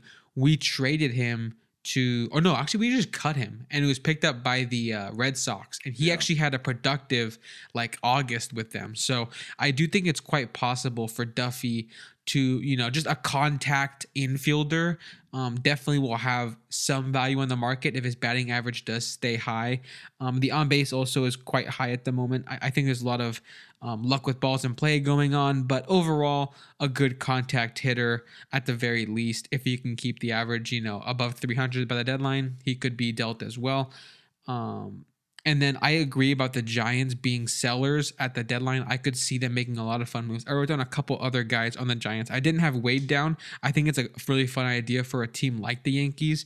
Um, another duo. I actually wrote down two other guys from the Giants. I wrote down Joc Pederson because I think he's just on this one year deal, right? So he is someone who he's not hitting the ball incredibly well. He is an above average hitter at the moment, but I just feel like all he needs is like one hot like half month, and all of a sudden like oh everyone's gonna want Joc Pederson for their playoff push. If he just has like a good you know he needs a good like You, you, you need him for your playoff push. Yeah. a, a good early July. He hits like five home runs in a week, and all of a sudden, hey, I need Joc on my team. I need a lefty outfielder. Maybe a team that has no lefty outfielders. Um, and then I also wrote down Alex Cobb, Travis. I think he is possibly the most underrated pitcher in baseball. It might sound like a crazy exaggeration. He's actually uh, pitching quite well at the moment. Let me double check. He was pitching well for me in fantasy against the Marlins at the moment. He has gone six and two thirds innings, no earned runs. Um, got the quality start there, but Travis, I do think that uh, Cobb is criminally underrated. He, um, a lot of advanced stats like what he's doing. Um, he had a, a, pretty good season with the Angels um, not too long back, and ever since he got to the Giants, they definitely have honed in on what he is good at. He has excelled with them. Um, the ERA was had questionable at the start of last season, but there was a lot of uh, bad luck in there. I think a lot of smart teams could target Cobb at the deadline. Um, I had his contract up here and I, I took it away in, in, favor of something else, but I do think that there's either either he's an expiring. It looks like a, he is two years, twenty mil. He's a free agent after the season, so yeah, the, he's making like ten mil this year. And, and here it says I think a 2024 team option. So maybe a team wants to like you know give up a prospect but have like you know a pitcher that can really be like if we're a good rotation, he could be like our three four guy, and that's a good spot to be. So Travis, I wrote down two fun teams for Pederson and Cobb. I could see like even like a joint trade going down. I could see the Dodgers bringing those two in because mm-hmm. they obviously have the Joc Pederson connection. Um, I think that they're really good with you know talented pitchers like Alex Cobb um, and bringing those types in. So if the Dodgers end up, you know, maybe let's say they're tied with the Padres um, in in in record sometime at the, near the deadline, I could see them saying, you know, we want to still control this division going in the next season, going into the off season. We don't want to um, be like a second fiddle team. We want to be able to attract free agents and say, yeah, come to the division winner Dodgers instead of the little brother Dodgers who got wild card spots. So I do think that they're going to want to make a push at some point if they're in that mix. Um, the only problem there is I'm not sure Giants trade in the division like that, but if they get a good enough prospect for it, then maybe that could happen. Other team I wrote down is the Yankees, Travis, like you mentioned. They could use the pitching uh, starting pitching uh, because of their injuries. They could also use um, perhaps a lefty outfield bat. I think Joc would also do well with the short porch, just like you said about uh, LaMonte Wade. But Travis, I will keep it rolling to another one, um, and then I'll go back to you. But uh, one thought, Travis, this is actually quite aggressive in my opinion. This is kind of one of my boldest ones I had written down. I think Paul Goldschmidt is a candidate here, and the Cardinals dealing uh, an MVP like that um, a team like the Cardinals, who are kind of known for being able to attract big names, they've had a lot of big name players throughout their uh, history as a you know world class organization. They're just playing so bad right now, and Goldschmidt is still crushing the ball. Um, not an MVP quite like last season, but honestly, like not far off by any means from what he was doing last year. He actually NL leading 14 doubles so far. Seven homers is a great number to be at. Batting over 300, on base uh, 389, a good slugging still. So he's really still swinging the bat incredibly well. Um, look at his career numbers, really, even ever since he left Arizona, still really good. But Travis, here's the reasoning I think they could deal him. Um, he will be a free agent in two more years, I believe. He signed through 2024. Um, so yeah, it'd be a, if he got traded at the deadline, Travis, it'd be like a year and a half rental. And I'm not sure. Maybe the Cardinals feel like they can really retool for next season. They want to keep him, but then at that point you risk letting him walk for nothing. And I feel like they could really get a really strong return for him. He's also uh, 35, will be 36 in September. So if you wait till next year, he's 37, expiring contract. I feel like you'd get much more for him right now. And also, they have depth, right? They could easily try Yepez at first base for a while, see if he could stick there. Maybe Contreras could be a first baseman. You know, I think that they have options that could replace Goldschmidt um, in terms of the long term. And also, the biggest reason, Travis, I could just see a team who needs an offensive punch at first base overpaying for a guy like this at the deadline if they want to be a contender. Why, why, why do the Padres just just you, could see that. Why, why, do they just smell of that right now? You, I, just smell, you smell Goldschmidt I, on there. I, am looking at their team right now, and you know Cronenworth's doing a good job. He is a you know good reliable bat, good utility guy, but he is the, playing their first base spot for majority of the games, and um, you know Imagine moving Cronenworth to like a full time utility yeah, spot, yeah, lefty yeah. pinch hitter, and then you have Goldschmidt, your everyday just lefty masher. What, what, what, wouldn't you love to just see like a Tatis, Bogaerts, Goldschmidt, Machado, Soto, Nelson Cruz. what is going on? Yeah, it's it's too good. And then yeah. Travis, I actually wrote down a different team. I wrote down two teams here. I wrote down the Twins because I think they're a bit shallow at first base. I'm not sure that they would deal big prospects to make a big push. Maybe they will, but I feel like they're. I feel like there's a chance that they win the division by a bit of a gap, so they might not need to make this kind of big move. But whichever, is one team who I think I'm not super high on them as a team, but if they are in the mix at the deadline, I think that they will be buyers, and that's the Red Sox. I'm not big on their chance to, you know, make a big run here. I think that they should have done more in the offseason to improve the team. That being said, at the moment, they are playing pretty good baseball and I am not in love with their first base situation at the moment. Mm-hmm. I do think that um, you know Casas is someone who uh, has gotten a lot of those.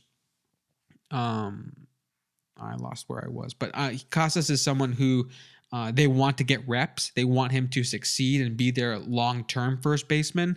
But uh, I think his career, his, his season numbers right now aren't amazing. He had a big home run just the other night um, in Atlanta, I believe. But uh, despite that, Travis, if he ends up kind of struggling uh, in the next couple months, maybe they say, you know, let's just go get Goldschmidt to reinforce the middle of our lineup. We let Bogaerts and um, of course, JD Martinez walk. We want to get one of those righty bats back in the mix to protect um, Devers, of course, and Travis. I just think how many doubles could Goldschmidt hit in a season just blasting it off uh, the Green Monster? We talk about it all yeah. the time with like uh, righty bats um, that are just love hitting it in the gaps, but um, I think he could be a menace in that ballpark. Um, any thoughts on, on a Goldschmidt Boston? Is it's, that is that a nice one? Is yeah. that is that fun? It's it's fun, yeah. Because I mean, you you you're right with. It's what's funny is the team before the season we thought you know they're they're just going to be a, a four or five you know not really competitive. And, and again and they still could be. they still could be. And the Red Sox are always like this. You know last year we saw them in I think it was like late May early June. They were they were on an outrageous like winning streak um or not a winning streak but just a a um just a really good uh funk if you'd say that that uh that they were just winning a lot of ball games and winning majority of their series they're playing um, and right now, um, they are on the same path. They they right now have hit a very good spurt.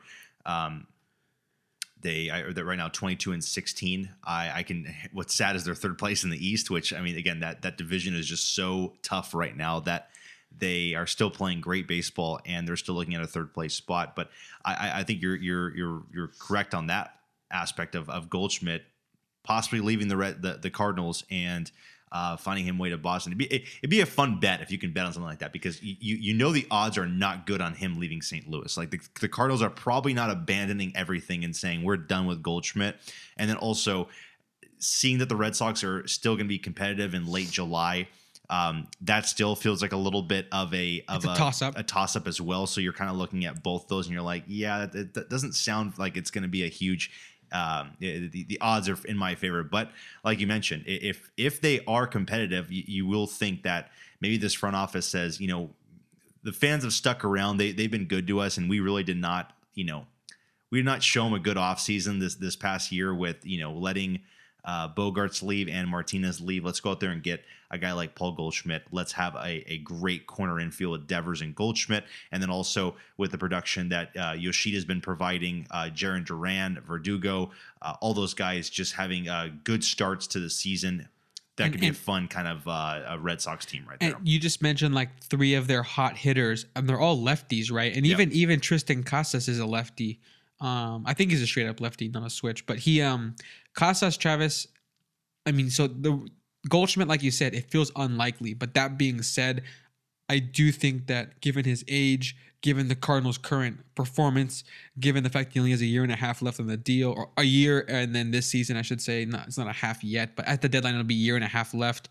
Um, and then the fit just being, you know, Casas is, I think Casas will be great in the future, but at the moment, this season, maybe next season, maybe it won't be good enough. He's a 665 OPS at the moment. Still a young guy, has plenty of time. He's striking out a ton though, but walking a good amount as well. But either way, lots of lefty bats that you mentioned, like Yoshida, like Jarren Duran is lefty, I believe. And so it, it just, it just lots of guys who um, might need the support of yep. a right-handed bat like Goldschmidt. But Travis, I will throw it back to you. I have a couple extra names written down as well, but I will throw it to you. Um, round off any other thoughts you might have. Yeah, and and again, I I mentioned this I think a couple weeks ago, and I probably was talking about this when we were doing our previews. But you know, again, I I. I like what the Pittsburgh Pirates are doing right now. It, it's it's fun. It, it's great to see in two months, where do I see them? Probably, you know, middle of the pack, if not, you know, rounding out that four five. I, I probably uh, so well I won't. I, will probably say this. It probably won't be last place, but you know, looking at a third, fourth place team in the Central, I can see the Brewers, you know, catching up to them. I think maybe see the Cubs.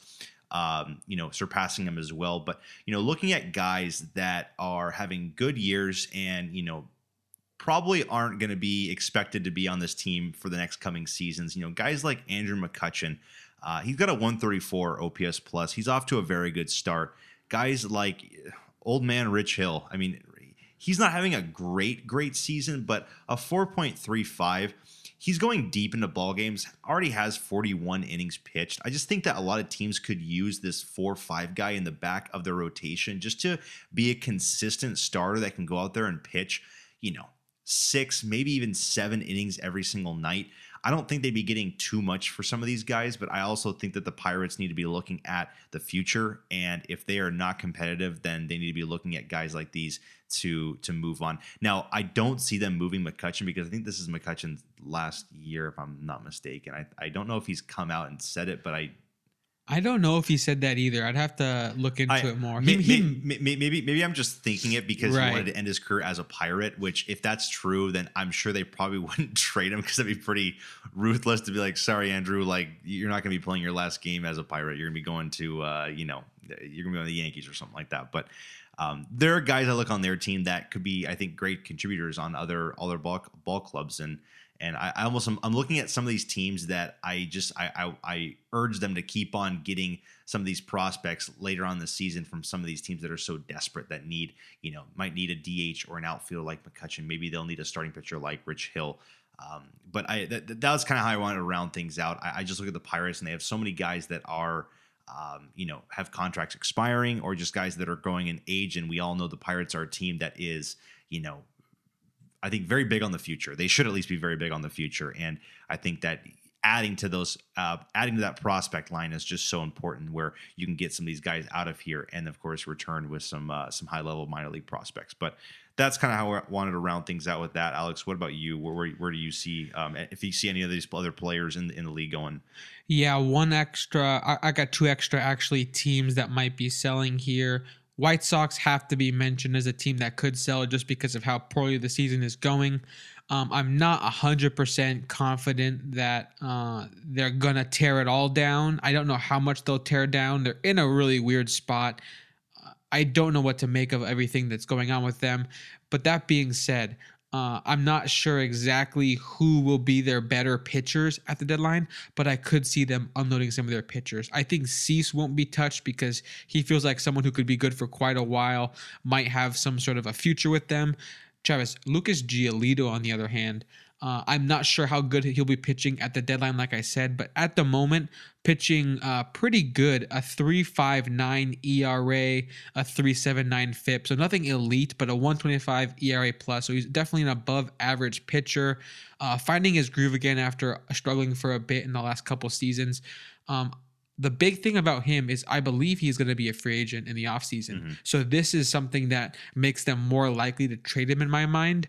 Um, I don't know why they would extend him. And he actually is a bit older than I would think. He's uh, going to be 29 by the deadline, um, around the time of the deadline, at least in, in, in, in mid July, it looks like. So he'll be 29 at the deadline. Um, I'm personally thinking that um, that they would not really extend him. Therefore, I could see a lot of teams trying to go out there and get an arm like Giolito and seeing if, you know, he clicks in a new ballpark, clicks with a new team, maybe a team with better run support. Um, I could see him doing well in a playoff. So uh, I think a team that might need starting pitching could target uh, some White Sox arms. I could also potentially see Lance Lynn. I'm not 100% sure, like Giolito, how well he'll be pitching when the All Star, or sorry, when the trade deadline comes around. Right now, his ERA is not good, um, but I still believe in his stuff overall. A bad FIP too, but I just feel like he's someone who could get moved. I just don't really see his future in Chicago. That's that's really where this one comes from. I don't really see what they would try to do with him going forward. It looks like he's going to be a free agent with a team option next year. I don't know what that team option dollar amount is. I can see a team definitely declining that potentially if his performance doesn't turn around. But he's someone who I think potentially has a bounce back in him. I mean, just last season it was a 3.99 ERA. Year before it was a 2.69 ERA. Um, limited starts in each season, but I do think that there's a world where he turns things around a bit. Um, and if he does, then I could see him being moved at the deadline. But a team I wrote down that could need pitching, a starting pitching is the Yankees. Um, and then I also had down uh, maybe the Astros. Maybe Giolito to the Astros could be something that's kind of fun. Yeah. Um, because they have these starting pitcher injuries, and also Boston. I think is a team that if they're going to be aggressive at the deadline, not sure if they will, but if they do, I could see starting pitching being a point of emphasis, just given the lack, I think, of like top level arms that they might want in a playoff series if they end up thinking they're going to be in that type of race. I, I will point out too. I th- I don't know if you if you were probably going to mention it, but um, anything on on Liam Hendriks? Um, he's back, right? He he should be coming back, but I was going to mention. Um, I think the White Sox right now are praying to God that Liam Hendriks can come back and be effective, so they can move him. Um, the the contract is you know as we know is one of the biggest when you give uh, you know a closer uh, you know close to twenty million dollars a season. Um, he is a free agent after this year, and so I think that the White Sox need to be looking at Hendriks. Give us two very quality months, and then we are going to move you to a playoff team and give you that opportunity to go play playoff baseball. Sure. Hopefully, get something in return. Like I mentioned, I just feel like bullpen guys are just so um, so vital down the stretch and towards uh, July, August that that a lot of teams are looking at guys like Hendriks. Um, and even guys like I mentioned on Chapman, that you know we need guys like this that can lock down the game. Uh, that's where we're struggling this year. We need guys to come in and you know finish the job and close it out. But he is one guy I wanted to point out as well. He should be coming back. It's awesome that he was able to you know. Uh, or you know beat, cancer beat cancer. and and and come back in such a in such a fast way and such I mean we all thought that it was probably likely he won't be pitching this season. It looks like he'll be coming back probably be pitching in June. Um that, that that's really cool. But I think with the White Sox uh, looking at the business side of things, I think they're hoping that Liam Hendriks can come back, be very effective, then move this guy and get some prospects for something like that. That that's a really good uh, thought. I do think that there obviously will be a market for him if he does seem like he comes out of the gate hot. He's a high energy guy who, even though he's had ups and downs in the playoffs, I do think that there's just so much value in at least in the minds of like a competing team with a weak bullpen to add an arm to kind of uh, add to the back of the of the bullpen. Um, like Hendriks could be huge for sure. Last guy I wrote down from another team that right now is playing well, but I could see them being sellers at the deadline in case um, things just don't quite go their way. I'm going to talk about Christian Walker. Um, part of that thought comes from the fact that the Diamondbacks, I think, really need to be focused on the future.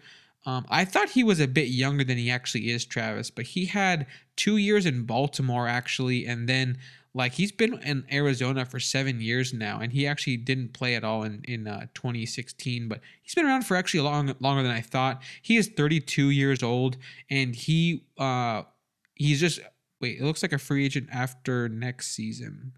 So I think it'd be a, a, year and a half rental at the deadline if he got traded at the deadline. So it's almost a similar uh, situation to Goldschmidt, like a year and a half rental for a first baseman that hits for power. He's been a really solid bat um, the last two seasons, really. Last season in 804 OPS, this season in 846 OPS.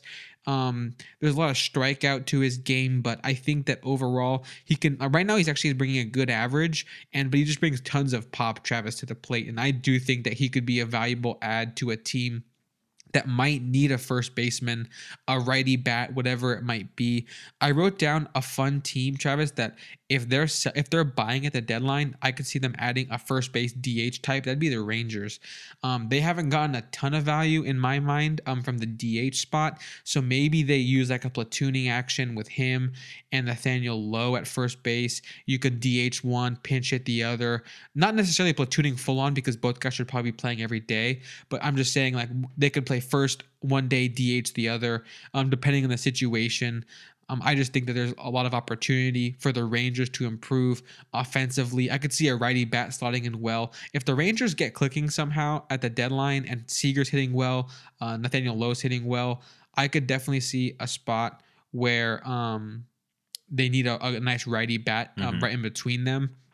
Um, so that being said, I could see that fit.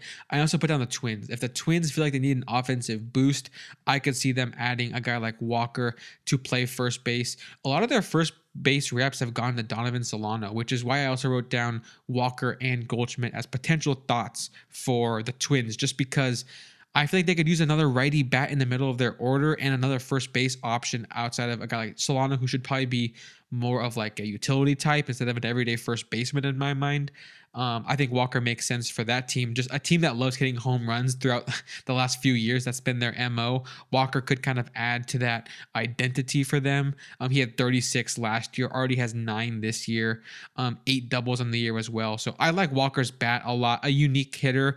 Um, doesn't, uh, you know, just an interesting kind of, you know, the average is better than, than years past. And so if he can if he can really kind of uh, dial it in keep doing what he's doing i'm not sure why they wouldn't deal him if the if the diamondbacks are struggling. Some diamondbacks fans might be like hey alex we are doing pretty good right now as a team. Why are you telling us to sell? I just think that if you know me, Travis, commit to a direction. Yeah. If I'm the Diamondbacks, I'm thinking future, future, future. Um, Walker is already 32, like I said, only a year and a half of team control. I would personally look to move him at the deadline if we are not going to make the playoffs. Why would we hold on to him? Um, I guess you could maybe hope maybe next season's our year and we break through, make the wild card, all that stuff, yada yada. But I would I would bring back a couple prospects for Walker that are the age of their young guys. They have such a young uh, pitching staff coming in through AAA and starting out in the majors right now. Mhm. They have Corbin Carroll. They have Moreno, the catcher. So, um, long story short, Travis Walker for prospects makes sense to me from a Diamondbacks perspective. Any thoughts on either Walker Absolutely. Yeah? Yeah, I- thoughts? I- I- absolutely with Walker. Um, you know, even looking at his age, he he is getting up there, and not not old Not- old man, but right, but just I thought he was like late twenties he- personally. he's getting up there for this Diamondbacks team. You know, Right. Diamondbacks team is 27 or younger.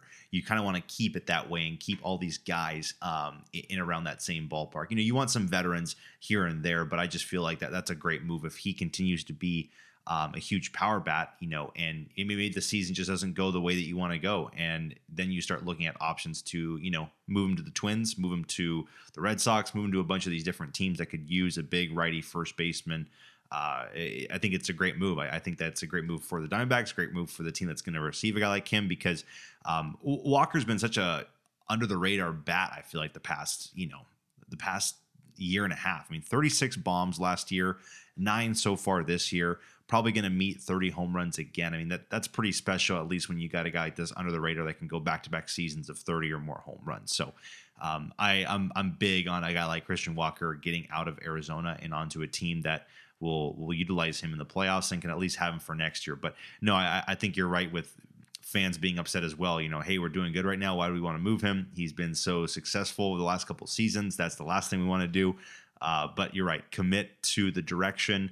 Commit to your vision of where you want to be in you know two to three years and execute it. Same thing kind of applies. I feel like with the Pirates follow that direction this season right now the start's been great. Hey maybe in july you guys are still first place and you really want to keep on pushing towards a playoff spot. But if you're not then i think you really need to commit to the direction and, and look towards you know the next two to three years to to build off of because you have a lot of prospects in your minor league system. You want all these guys to come up and kind of really build off one another. I, I just again i just look at that atlanta braves team. They've they've done that. They've built a just juggernaut right now where everybody is somewhat the same age and they're all contributing on a very high level. So that's my thought. And, and just just to give a little bit of praise to the Diamondbacks fans, I don't want you to think that you know I'm all out on your team because I want you to trade Walker. I just look at these these names, Travis. Gabriel Moreno, their catcher, age 23, uh, really uh, touted prospect. Uh, a 23 year old who's already performing decently at the big league level is something special. Um, Geraldo Perdomo, a shortstop, age 23, hitting the ball well right now in a small sample size. Looking at Alek Thomas in the outfield, 23 years old. Looking at Jake McCarthy, 25 years old. Looking at Corbin Carroll, 22 years old, already hitting great at the big league level and running crazy fast. Um, looking at other names here, Dominic Fletcher, 25, one of their nice players in the minors that just got called up recently uh, at only 25 years old. They're pitching Travis. Zach Gallen's 27, um, but Ryan Nelson is 25. Uh, Tommy Henry, 25. Uh, Drey Jameson, 25. All these young names in their system. They just called up Brandon Travis. His last name, I don't know how to say it. It's P F AADT. I think it's like Paft or something.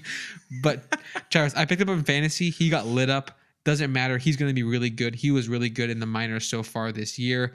Um, I, they just have they just have youth all over the place. A really good prospect system. I think that uh, selling high on Walker is a great time to do so at this deadline. But Travis, that's all I got on this section. I think we did a pretty good job of bringing up some fun names, some teams that might be interested in some of these fun names. Um, Sh- shall we dare to bring up the big name?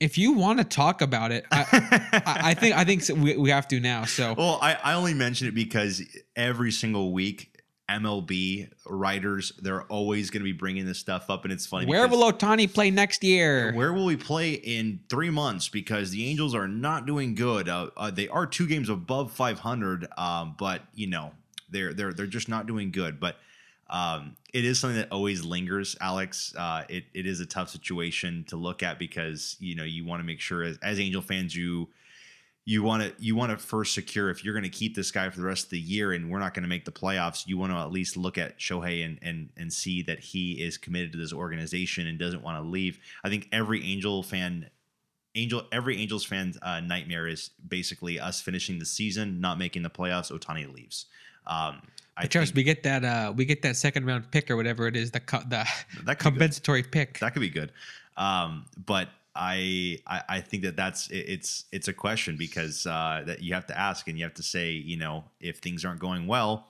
uh, what do you do? Because even you know two and a half months of Shohei, you're probably still getting a very valuable uh, you know prospect in return because uh, you know a playoff team would love to have this designated hitter and also to love to have this starting pitcher, but um, Just give me a give me a thirty second pitch right now. right now, are you leaning keep or trade at the deadline? Obviously, so much time between now and the deadline. Mhm. But based on what you see with this team, Mhm. what they might be capable of if they stay healthy, are you leaning one way or the other? Oh, I, I, I am I'm leaning keep right now. I mean, we're if we were the if we were the Chicago White Sox we were the St. Louis Cardinals, then it'd be a, a tough situation because you have to almost hope for a miracle to get back into things. But right now, with the way the division is, especially in the American League West, it, it's it's it's open. I mean, not only are we looking at a possible chance for a wild card, we're also looking at a chance to where you could be looking at Angels winning the division, and then then you got you know then you actually got a playoff series at home, um, and and that's really awesome to look at because uh, I mean, the Angel fans have been doom and gloom, Travis, but Yeah. the only team ahead of us in the AL West rankings is the Texas Rangers. So if you are an Angels fan and you're a big believer in the Rangers and think we'll be able to catch them, and that's why we should trade Ohtani, then I guess that's just your take.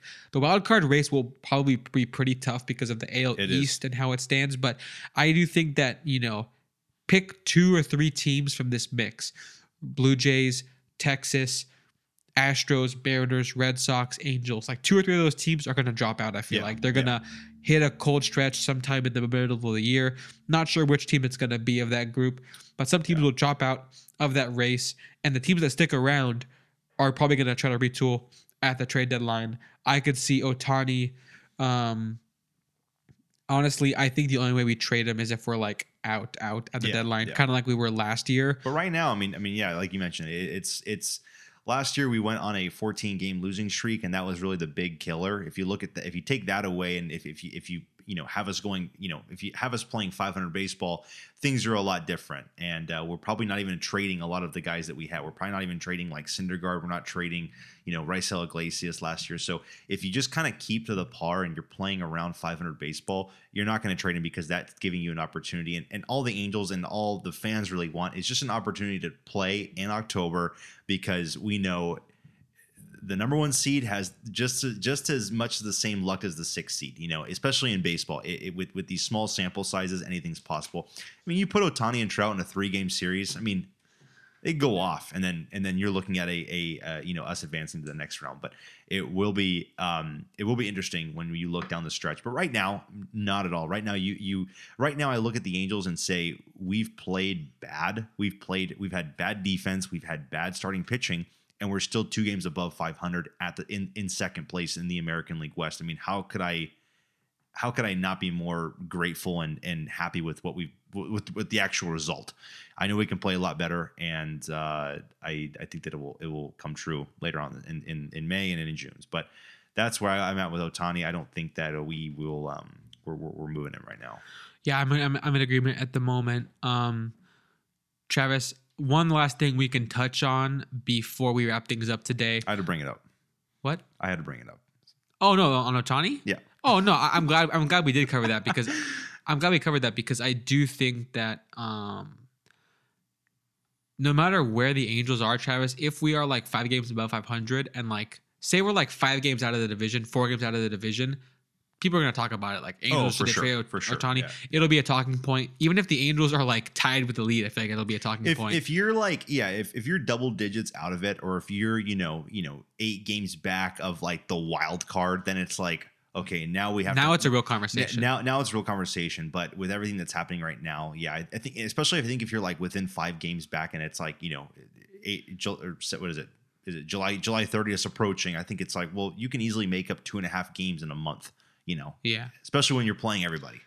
especially because you know we're also playing like let's say our competition is like texas or houston we'll probably play them in a series it could be a big like august Definitely. sweep, sweep could like change the cards but travis last thing we touch on before we wrap things up here um, we talked a lot about the Arraez for pablo lopez trade between the uh, Miami Marlins uh, getting uh, Luis Arraez and the Minnesota Twins getting Pablo Lopez. I just love touching uh, base on old trades and old transactions just because it, it kind of lets us kind of get a view from those teams' perspectives. Like, how did that work out for you? How did, uh, you know, was that a, a wise mistake? Did you sell at the right time? You know, what's kind of the aftermath of that deal? So I'm going to pull up kind of both guys on my computer here and just kind of try to figure out my opinion on on the deal. Um, it looks like to me, obviously, if you're following baseball, you know Luis Arraez is hitting the ball great with a MLB leading 398 batting average and MLB leading 457 on base. Um, just one homer, one triple, six double. So the extra bases are not coming in coming in droves, but overall, definitely very happy if you're a Marlins fan with acquiring this guy. Um, also, the team record is probably better than they maybe would have expected, unless you're a really optimistic Marlins fan. But they are currently 19 and 19. Uh, Baseball Reference gives them a 2.7 chance to make the playoffs. I'm not sure if that's generous or if that's uh, too low, but I do think that my biggest problem with trading Pablo Lopez is I would have gone for a prospect instead of Arraez. I've said that multiple times here. But Travis, Pablo Lopez is pitching good baseball for the Minnesota Twins now, and the Twins um, are leading their division. So give me your thoughts on, you know, how good is Arraez right now? Was it a good deal for Miami since it's working out with their guy hitting the ball well? Or is it a better deal for the Twins because they're actually leading their division? Give me your kind of brief take on that matter. Yeah, I've said this before. I think it's one of like the most like even trades we've seen over the last year. I mean, both teams are um, successful, and both guys are successful, and it, I, I feel like right now, right now, this day, May 11th, uh, you know, both teams are, are looking at, you know, we, we cannot be happier. I think at, towards down the stretch, the Twins will, of course, will be the ones who have won that trade. Um, Arraez, uh, unfortunately, he has dipped below the 400 mark for the batting average. So uh, Didn't see that coming. Ted Williams, you you should be safe. he, he, he, reign, he reigns supreme. but um, but no, I, I mean, I mean, I mean, Miami. I think it should be very happy with being 19 and 19 right now. Yeah. Arraez is having himself, like I said, a, a great start right now. I mean, he probably he, he will be a National League All Star. Um, I don't know if he's going to be starting at first or you know starting at first or second base, but um, right now he he's having one hell of a start, and and and that's awesome to see. He is 26 years old. I think right now he it looks like they have control over him till 2026. Um, so he'll be, you know, he'll be in his 20s. He'll be a contact machine for them moving forward. Yeah, he's gonna be a free agent in 26. I can definitely see them, you know, locking him up for, you know, a, a certain amount of time and making him a Marlin for, you know, longer than 2026. But looking at, you know, what Pablo Lopez is doing, I mean, he's just he, he's complementing already that great starting pitching staff. I mean, right now they have uh, Joe Ryan with a 2.45 ERA. They have Sonny Gray with a 1.35 ERA, and then you just have Pablo Lopez at 3.47 ERA. So it's like it's just incredible seeing It's like it's all like the luck these guys are having right it, now. it- it's like it's like uh I'm not sure who the ace is, but in terms of like a three four game series, like I like the guys they have. Like it's like it's It like is. a it is. it's like a like we always talk about like A guys, B guys. Like it's like it's like three B plus pitchers at the top of the rotation. It, it is, and, and it really is going to be huge if these guys are still pitching at at these you know tremendous levels come October. Because I mean, you could have a three headed monster with Lopez, Ryan, Gray going into a playoff series, and you know why wouldn't you know you, you'd feel so great about yourself right then and there. So I I do think that the the Twins are kind of the obvious team that that that's won this trade just because Pablo Lopez I think has a um, better chance to affect the outcome of the game and affect your team and affect your uh, just affect everything that you do in that in that season. So I will say I think um, I think the Twins are looking at it better than the uh, the Miami Marlins. I think if the Marlins had Lopez and the Twins had Arraez, you know, I, I just I, I think that the Twins would have you know some more open spots to fill than you know than I than you know what, what they have right now. I think the pitching is just incredible, and then you know even Donovan Solano, he is you know not the best guy, but he's still kind of getting the job done. He's not awful, but um, you Just know, just just trade for Walker and the whole field. you're right about that. I mean, yeah, it's it's it's it's remarkable, and especially with the way that the offense has not been good for the Twins right now. I mean, looking at their their lineup, I mean, you know, the OPS plus levels are not great. Buxton has kind of gotten it back together. Max Kepler's kind of picking it up, but his batting average is really low. Um, I'm high on Kepler, by the way. I- I If- know if, you are, yeah. If you Yeah. need an outfielder in fantasy and you're just struggling and Kepler's available on the waivers, pick him up. I think I think that I'm I'm in agreement with a lot of people who look at like the advanced numbers that he is is uh is due to improve these numbers here. But you're right. that the offense is struggling, especially Correa, who was meant to be the Oh, big yeah. I name. mean, he's- a, a 189 average is he- crazy. He, made comments in the news. He was getting booed a couple nights ago, which is kind of funny because I mean, most most Minnesota fans don't boo because their fan base is, has historically always been pretty polite. But I mean, he, he kind of it was kind of funny. He made a good statement saying, you know, I'd boo myself. You know, I'm making this much money and I cannot hit the baseball. So um, it- at least it's good to see him holding himself accountable. You know, I, I I'm trying to think who what. Oh, I'm, I'm thinking football now. Uh, Zach Wilson. You know, Oh. where you know he might suck and he might say, you know, it's not my fault. So it, it's you know, I, I don't put any blame on this loss on me. It's, it's everybody else. But uh, you like to at least see a guy uh, have I'll- some accountability. I'll take it to a different sport, Travis. There's a viral video going around uh, with Lakers fans on Twitter where it shows Russell Westbrook's stat line. I think he was like 0 for 11 with like two rebounds and like three assists. And it shows zero points for the game. He, he was a starter. He played the whole game. And the, the interviewer asked him, How do you think you played today, Russell? And he's like, I think I played pretty good. And it's just like, You were 0 for 11. What are you? But, anyways, um, at least Correa doesn't have that that quite that mindset where uh, he is, you know, making excuses for himself or saying that you know he's he's I'm a legend still. Don't worry about it. He's taking accountability. I think he will step up, obviously, his production. But th- there's good depth in the Twins. Gallo offensively, um, when he's clicking, he's uh, a, a real threat, left-handed bat. Jeffers is hitting the ball well um, early in the season here. Lots of, of interesting things I like. Uh, Kirilloff, really small sample size, but a young guy that's hitting the ball uh, pretty well so far, at least getting a ton of walks. Um, five walks to one strikeout is pretty good in, in, in, in only 14 PAs. Uh, but yeah, you mentioned it. The offense um, on the starting side of things is not super deep. So that's why I'd like them to add a guy like Walker. Um, and then you can make Solano kind of more of a, a utility guy uh, wherever the other holes are. Also, I believe Tyler Mahle is getting Tommy John, if I'm not mistaken. I think that's another injury I heard Okay. about today. If it's not Tommy John, it's a different injury. I know he is getting shut down in 60 day IL at the moment. Um, he had a 316 ERA, so he was pitching well. Um, and then, but you know, they have depth coming up. Bailey Ober has gotten uh, a couple starts now, good ERA. I think he may have gotten lit up today, if I'm not mistaken. But um, Travis, I mean, these guys go up and down. They Yeah. they do have more depth now because of that Pablo Lopez trade. That that is no question. And the bullpen has some names. Um, worth fearing as well. Jhoan Duran is an absolute uh, freak of nature of how hard he throws. Uh, Jorge Lopez with some good depth they added uh, last uh, Yeah. trade deadline. So there's there's things to like all over the place. Uh, Louis Varland is a prospect that they called up, uh, pitching prospect, starting pitcher.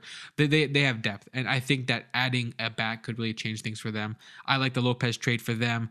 In my mind, they're the winners of the trade. But if Marlins, uh, you know, if they sneak into the wild card, it will be in big Yeah. part because of what Arraez's bat is doing at the moment Yeah. in terms of contact. If he can keep up um, the production he's at, so Travis, that pretty much wraps up my thoughts on the trade. I'll, I'll mention this too. Yeah, I, I think that if you if you switched it right now, uh, a singles machine like Arraez would not be helping this lineup, and they would be looking at another starting pitcher to hopefully you know lean on because I think Joe Ryan and Gray are, uh, yeah, Joe Ryan and Sonny Gray are doing well, um, but you're probably looking at the back half of that rotation. You know, throughout the season, it, it will probably progressively kind of get worse, and so that that might be some trouble for Minnesota, especially with you know this division this year. They they they it's their division to lose right now. I mean, um, they have three great starting pitchers, and that should carry them throughout the season to to win this division right now.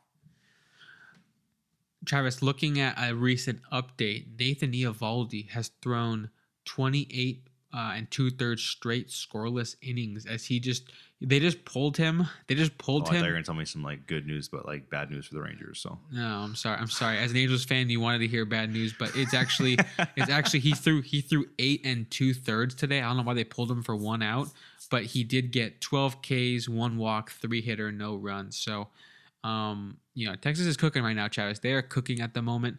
I still, you know, we're gonna be a little bit pessimistic on- them until they really prove it in a larger sample size, just because, you know. Um, what what what scares me about them is that they're doing this well, and, and even Seager's out. Sure. That, that's one point of it that I look at and I'm like, wow, that's that's pretty incredible. Um, I don't think Jonah Heim is Jonah Heim's been incredible. I don't think he's going to keep up the same you know, Exactly. production the whole season. Um, I, I know that they have some other guys. At, you know, their middle infield when they played the Angels was remarkable. The defense and the hitting was all was all was all pretty good. So I, again, I, I don't think they're going to. A lot of these guys are going to keep up the same level of production, but who knows? Right. Yeah. I think um, Ezekiel Duran 124 OPS plus. I'll bait. I'll take the under for the rest of the season. Um, Taveras, I think they have as well. Leody Taveras a 120 OPS plus. Give me the under for the rest of the season. Um, you mentioned Jonah Heim a 157 OPS plus. I love Heim. What he brings to the table. That seems like it's gonna be regressing quite a bit. This is of course just my opinion. Maybe these guys are really having true breakouts, but um, yeah, like Jankowski on the IL currently, but had a 122 OPS plus. Um, not quite sure um, how many of these guys are going to be able to keep up the numbers that they're currently at. But I do like some of the pitchers. Um, Heaney's had some struggles, um, probably as expected to some. Martin Perez, I think, is due for some regression as well. Jon Gray due for some regression. But I've always liked Eovaldi.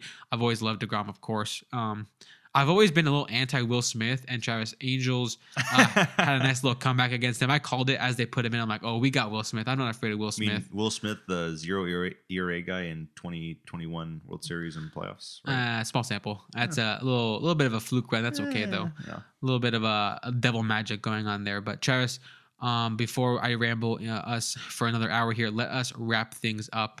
Um, if you made it this far, we appreciate your support. Of course, we'll get back to you guys next week with a new episode covering all new topics in MLB, um, and we hope to talk to you guys then. presented by Tool Tools Podcast.